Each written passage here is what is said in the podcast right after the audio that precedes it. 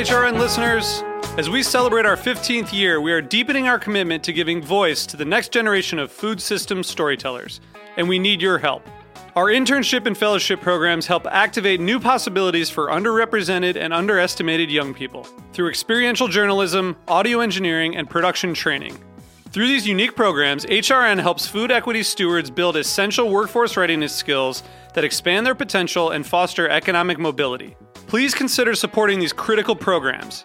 And with a minimum donation, you can be entered to win a dinner for two at an amazing restaurant in one of eight cities and tickets to a concert at a great venue in one of those cities. We have incredible partners across the country who have donated, as they also share our passion for helping to educate the next generation of food systems storytellers. Check out heritageradionetwork.org slash 15 to donate and enter to win today. That's heritageradionetwork.org slash 15 to donate and enter to win today. And make sure you donate before March 31st. Thank you.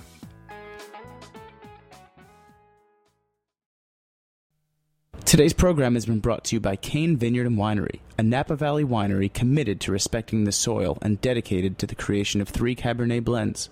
For more information, visit cain5.com.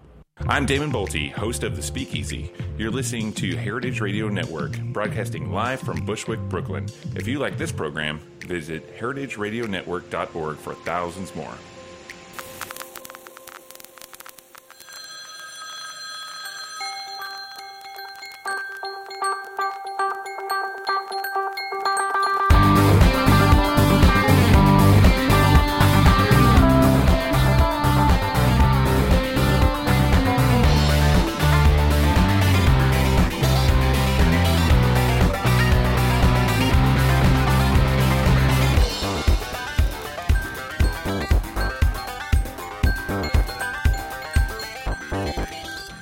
You're listening to Let's Get Real, the cooking show about finding, preparing, and eating food on Heritage Radio Network with me, Erica Wides. Let's talk about America, shall we? I mean, yesterday was Columbus Day, after all, so I think we need to discuss the whole concept of America. America is the land of innovation and invention and of reinvention. You immigrate from somewhere else, you reinvent yourself, you invent new stuff, you prosper, you repeat. That's what we do. That's why everybody wants to come here. So you can reinvent yourself and then invent new stuff and then make money and then bring over your other relatives. And everybody does the same thing.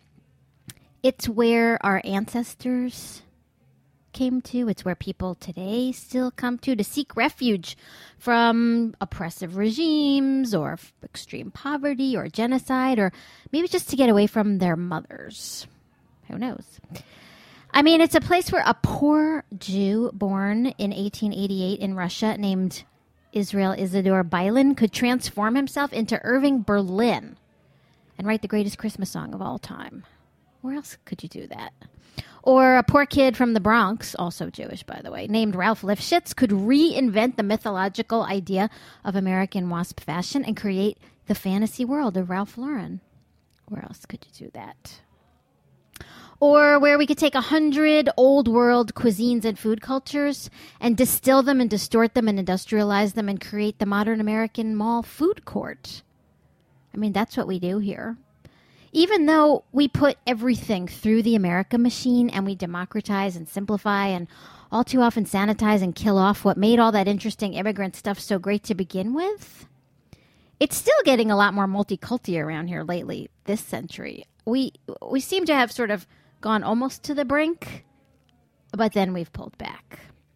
I mean, especially here in New York where we're getting more diverse by the day, it seems. It's amazing. Except, of course, in Manhattan, where the new diversity is made up of Russian oligarchs and Chinese billionaires buying luxury penthouses and hedge fund jerks buying up historic townhouses. But that's Manhattan. That's not New York anymore.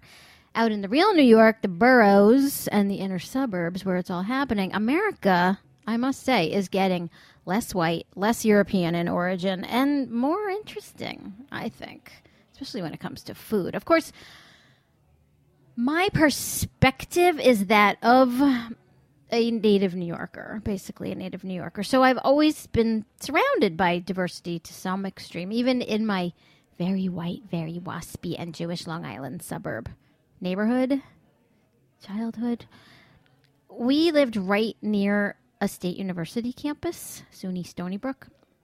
And it was a big engineering school and medical school, and it was filled with engineering and medical graduate students from India and Asia when I was a kid. I'm sure it still is, but I think that was a relatively new thing back then. And there was this program that the university had in conjunction with the townsfolk, us, where families would take on students as their host. They didn't really live with us, but, they, but we were sort of their host family, and they would eat with us and hang out with us. And of course, we did it. My good liberal parents, we did it.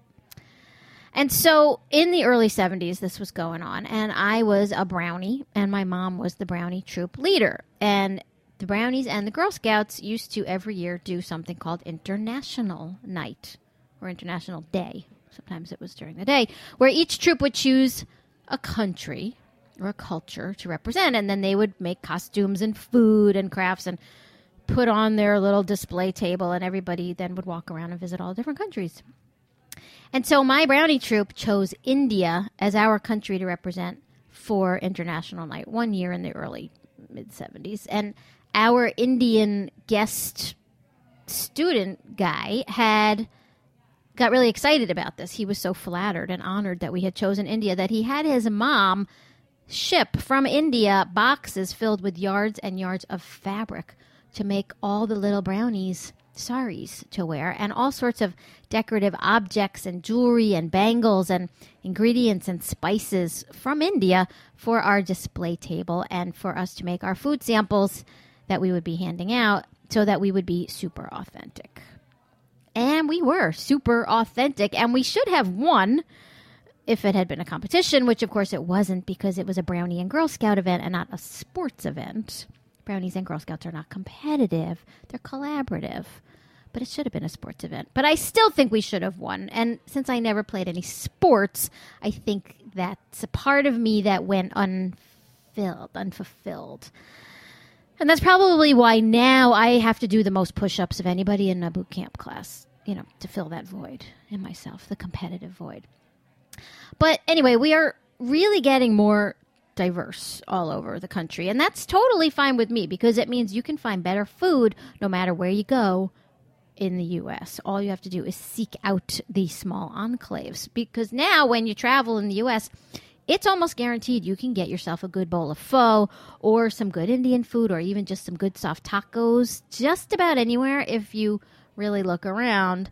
And if you really look around and you really do your research, things can get even more interesting. You can find some really good stuff out there, which is okay by me. I'll take it because there are also places in the US where you can still only find like Taco Bell and Fridays, and that's horrendous. And Ashanda, as my grandparents would have said, who were immigrants. But of course, on the other side of all of this, in our bipolar, weird world of America, as all of this is happening and we become more and more diverse and we have all kinds of new and interesting food coming into the country and we become less and less of the sort of Eurocentric white America that we used to be, as this is all happening, Foodiness Inc. is still trying to sell us on their industrialized, sanitized, packaged, and processed American dream nightmare. Their version of the American dream, which is truly a nightmare. And sadly, many immigrant families who come here very quickly abandon their traditional cuisines and jump right onto the giant Walmart shopping cart bandwagon, which is filled with Pringles and Gatorade and squeezy yogurt and chocolate Chex. Because they can. And then a couple of years after arriving, oh, suddenly their kids are fat and diabetic, and everybody wonders why. I see it every time I go to Costco, along with the 10 pound bags of rice and the 5 pound bags of lentils and the crates of apples. The carts are filled with industrial sized boxes of cereal and juice boxes and rainbow colored goldfish crackers and chicken nuggets shaped like dinosaurs. I mean, I get it.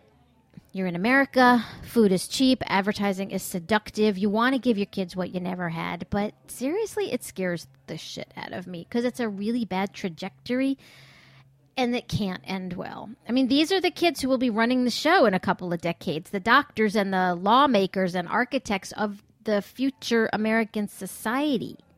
How are they going to do that if their brains have been formed on a steady diet of Gatorade and Lunchables? Did the greatest minds in history eat nuggets and tater tots and mac and cheese from a package every day for lunch? Did Einstein and Edison and Eleanor Roosevelt start their mornings with a big bowl of pink rainbow unicorn cereal? Or a s'mores Pop Tart? I don't think so. Would Shakespeare have written so many books if he'd been fueled on milk and cereal flavored candy bars in the morning? Um, no.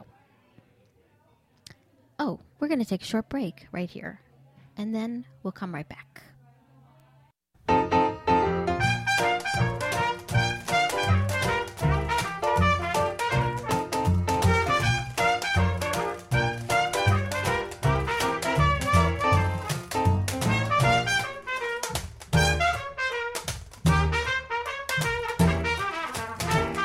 This is Chris Howell from Cain Vineyard and Winery, calling in from Spring Mountain above the Napa Valley. Thank you for listening to this show. In our industrial world of highly processed food and wine, we support the values of Heritage Radio Network. All of us at Cain encourage you to seek out individuality and beauty in everything you eat and drink. To learn more about us, go to cain5.com. Everybody's having fun, and we only just begun. We gonna Welcome back to Let's Get Real, the cooking show about finding, preparing, and eating food on Heritage Radio Network with me, Erica Wides. So, what I remember most vividly about the Indian foods and spices and fabrics that arrived in that big box from India way back when was how everything smelled. When the boxes were opened up, the smell that wafted out, it was spicy and fragrant and a little bit musty, a little dirty, not in a like filthy way, like dirt, like soil. It smelled exotic. It smelled like something that had come from far away. The fabrics had picked up the smells of the spices, and when we wore the fabrics in our little saris, the air around us was scented with cumin and turmeric and curry spices. And we fried up little papadums, and we made some kind of chutney or something to serve. I can't even remember what it was that we actually served other than the papadums because I probably ate quite a few of them it was such a long time ago. I can't quite remember the specifics, but what I do remember are the smells. And that's what makes total sense since smell is our oldest and our most powerful sense. I mean, we were smelling before we were humans. When we were just little amoebas floating around in a vast sea, we could still smell. We can smell before we're born. We can smell in utero. Before we even have a nose, we can smell. Do you know that sperm can even smell their way to the ripest egg, they smell it out. They pick that egg based on smell. Well, actually, that's not true. There's only that one egg, but they smell their way toward it. That's amazing. They can smell. And did you know? This is amazing. This is like the most incredible thing I have learned in the past 40 years that our bodies have scent receptors all over them and not just in our noses. Did you know that? Because smell is all about these receptors. It's sort of a lock and key thing inside the, your nose and up in the back of your mouth. You have these receptors, and then the scent molecules are like little keys that fit in the locks, and that's how you perceive smell. But it's not just up there in your nose, we have them all over ourselves. This was in today's New York Times Science section, which I read religiously. And the research is showing that these scent receptors are there to promote healing of your body. Like if your skin is damaged, if the tissue is damaged, but the receptors smell sandalwood, which coincidentally is used in Ayurvedic medicine from India and is one of the world's oldest systems of medicine. The sandalwood smell promotes the skin to heal faster. How insane is that? And the prostate gland can smell violets and roses and those smells seem to prevent the cells of the prostate from becoming cancerous. How the violets and the roses got anywhere near the prostate, I don't really want to discuss. But seriously, I'm not making this shit up. It was in the New York Times, so it's got to be real and it's got to be accurate. It's the paper of record. So a few years ago, no, not a few years ago, a few years after the India Fest at International Night, my new Girl Scout troop, when I was a junior, because from Brownies you go to juniors, different leader, not my mom anymore, Mrs. Niebuhr. My new troop participated again in International Night, but this time we represented Korea. Well, South Korea. Because obviously we weren't going to choose North Korea, especially because this was only 20 years after the Korean War slash conflict. I mean, we didn't know anything about North Korea, really, but South Korea, hmm, yeah. So we represented South Korea, and as I was a few years older by then, I remember this one more clearly. We all wore purple and green satin hanbok, which are like kimonos, but Korean and shorter. You wear them with a skirt. We all wore those, and we made japchae, which is a stir-fried noodle dish, sort of like Korean lo mein, but the noodles are um, made out of mung bean threads, so they're stretchy and kind of clear. And I still, the most vivid recollection from the night is about the smell. What do I remember most from the night? The smell of the wok that we cooked the japchae in. We must have borrowed it from somebody because, I mean, who had a wok back? Well, we had a wok. Maybe it was our wok. But I remember the way that the wok itself smelled of blackened cast iron and cooking oil and garlic. That smell. And the smell of the black liquid eyeliner that the troop leader, again, not my mother, used to embarrassingly try to make us all look Asian. I know, it makes me cringe to even think about it now. But I was totally into it then because I had just recently seen The Mikado and I wanted to wear the same makeup as the geishas in The Mikado. And Mrs. Niebuhr took liquid eyeliner and she drew little slanted sort of eyes on all of us so we would look like little Asian kids, which I can't even believe we did, but it was the 70s, so we can't be blamed. I shudder about it now, but this was, you know, pre political correctness and nobody gave a shit. And nobody cared either that the brownies representing India a few years before almost exclusively were blonde and blue eyed, except for myself and my sister, who looked more like the lost tribe of Jews who had taken a wrong turn at Afghanistan and wound up somewhere down in Delhi. So, what about smell? What about it? I haven't talked about smell that much on the show. It's so primal and so intrinsic and so utterly fundamental to our existence and our being and our survival. I mean, if you can't smell, you're not going to live very long on this planet. Did you know? This is amazing. That if you put a newborn baby right on its mother's belly immediately after it's born, within minutes of birth, it will actually pull itself up toward her breast because it can smell her milk.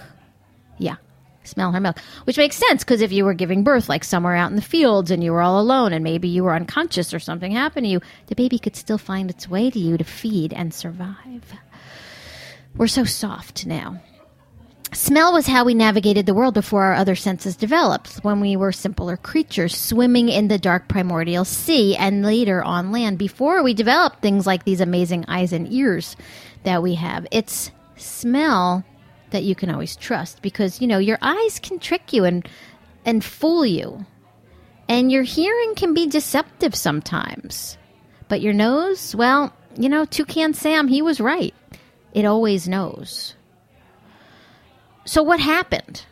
I mean, wouldn't you think we'd all be driven still by smells toward those things that created us? Wouldn't we just have this primal scent motivation taking us back to what created us? The first foods from our mother's bodies and then our first bowls. If your first mouthful of post amniotic fluid, the first breast milk you drank, the first thing you drank outside of the womb, was breast milk and it was infused with cumin and turmeric or epazote and chilies or garlic and chi- kimchi or, you know, even here, potatoes and grass fed beef. Wouldn't you spend the rest of your life chasing that? Wouldn't you want to get back to the garden, so to speak? Wouldn't that be the thing you would crave forever after? Don't they say that men are try- constantly trying to get back into the womb anyway? Well, I guess only if you were breastfed, because then you would have tasted those things early on enough that they would have imprinted on your brain. You know what I always say, of course, that about breastfeeding that baby formula is the foodiness gateway drug. I always say that. If your first post amniotic swallow is from a bottle filled with a mix of industrial soy milk powder, sugar, and synthetic vitamins, I'm not so sure that you're going to have that animalistic, primal, Proustian response to the smell of it. I mean, what does baby formula smell like anyway? I've never smelled it. I don't have kids. I've never nursed, but I've also never dealt with formula. What does it smell like? In my mind, it smells like carnation instant breakfast or like powdered milk. Another early foodiness product, Carnation Instant Breakfast, that promised to replace actual annoying, messy food with a quick and easy packet. Instant breakfast. Open the packet, mix it with water, drink it down. Instant breakfast.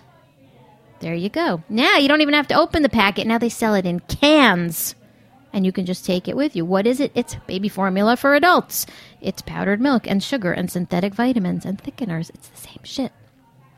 They even featured Carnation Instant Breakfast on Mad Men last season because SCDP was trying to win the Carnation account and they served it at the meeting that they had with the Carnation bigwigs and they all had to sit there and happily drink their instant breakfast and talk about what a miracle it was.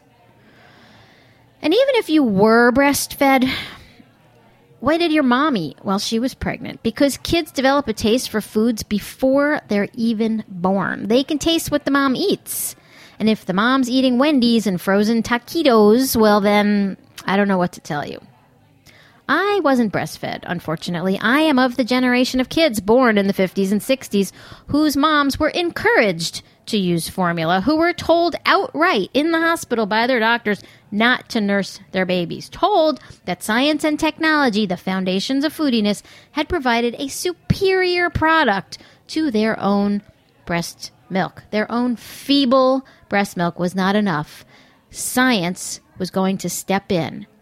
Just because humans had been nursing from their mothers like other mammals since the beginning of time, let this powder come instead. My mom was told not to breastfeed for all of those reasons and also because she only had one kidney. As if that was going to make a difference. It wasn't like she was feeding me pee. So, what did a missing kidney have to do with anything? I don't think that would have affected her milk production. Just saying. All right, we're going to take another short break. We'll wrap it up when we come back.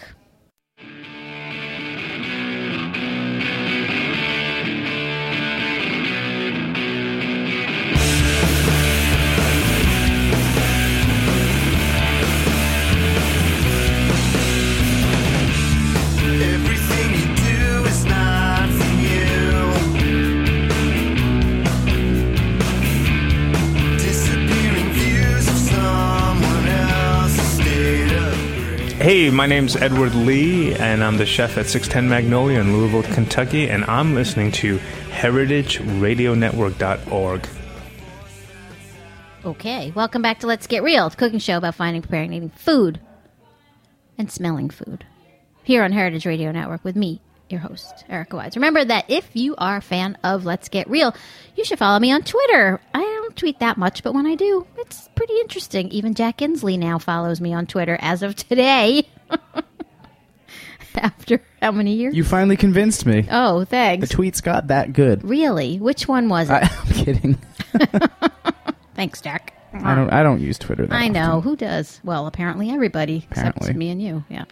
Anyway, you can follow me on Twitter. You can also read my Huffington Post column, which is not weekly, but is more like week and a halfly. And last week I mentioned that I was writing for Nutrisystem for Numi, but um, I put the Kanahura on that by telling you that last week. And this week they said they're not going to use me anymore. So, oh well. They weren't that interesting, really. Anyway, so there you go. But find the show on Twitter at Let's Get Real Show. You can also find us on Facebook. And people send me really nice, interesting, funny things on Facebook. And then if you follow us on Facebook, you can read those same really nice, funny, interesting things too.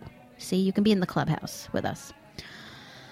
Okay, so when you walk into a warehouse store or, you know, like a Costco or a supermarket, what do you smell?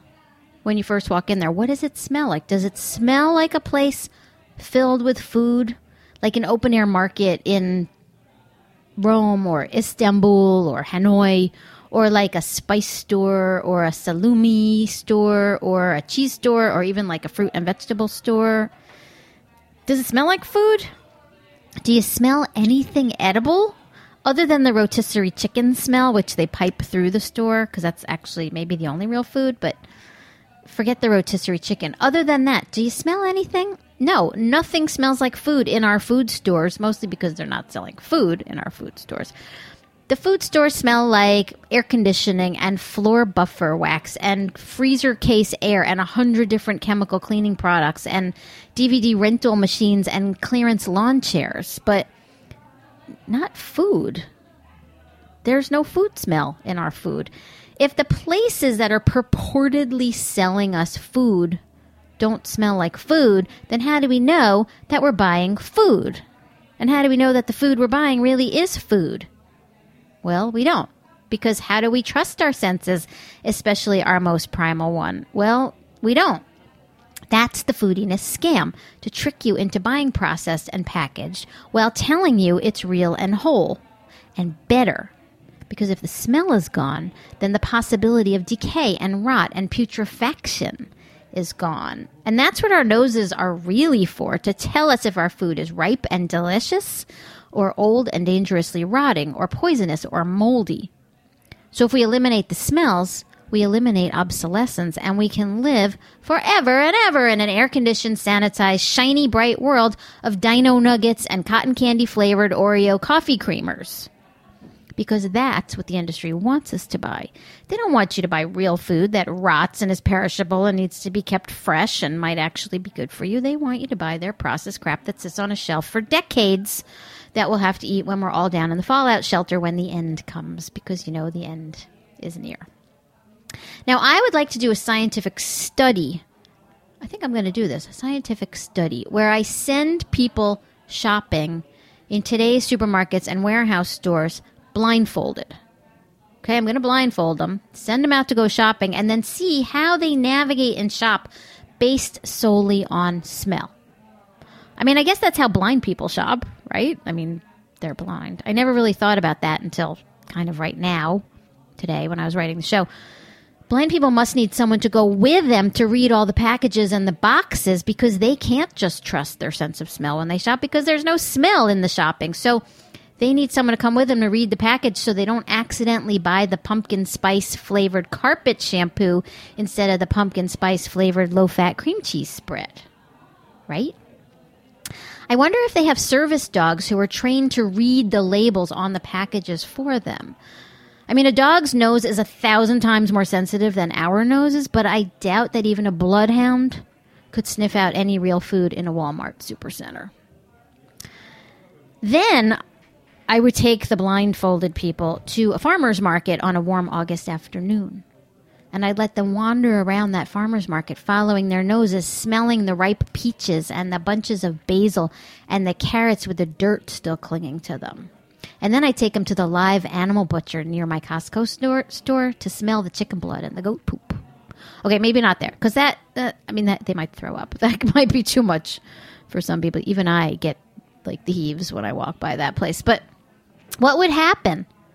What would happen? Would people suddenly revert back to their basic human selves? Would their nose like suddenly kick in? Would they go mad from the smell of an oozing ripe nectarine and a just caught flounder laying on crushed ice in the sun? Would it drive them to insanity or would they freak out because the smells were so unnatural, as ridiculous as that sounds? Have we gone that far down the foodiness rabbit hole?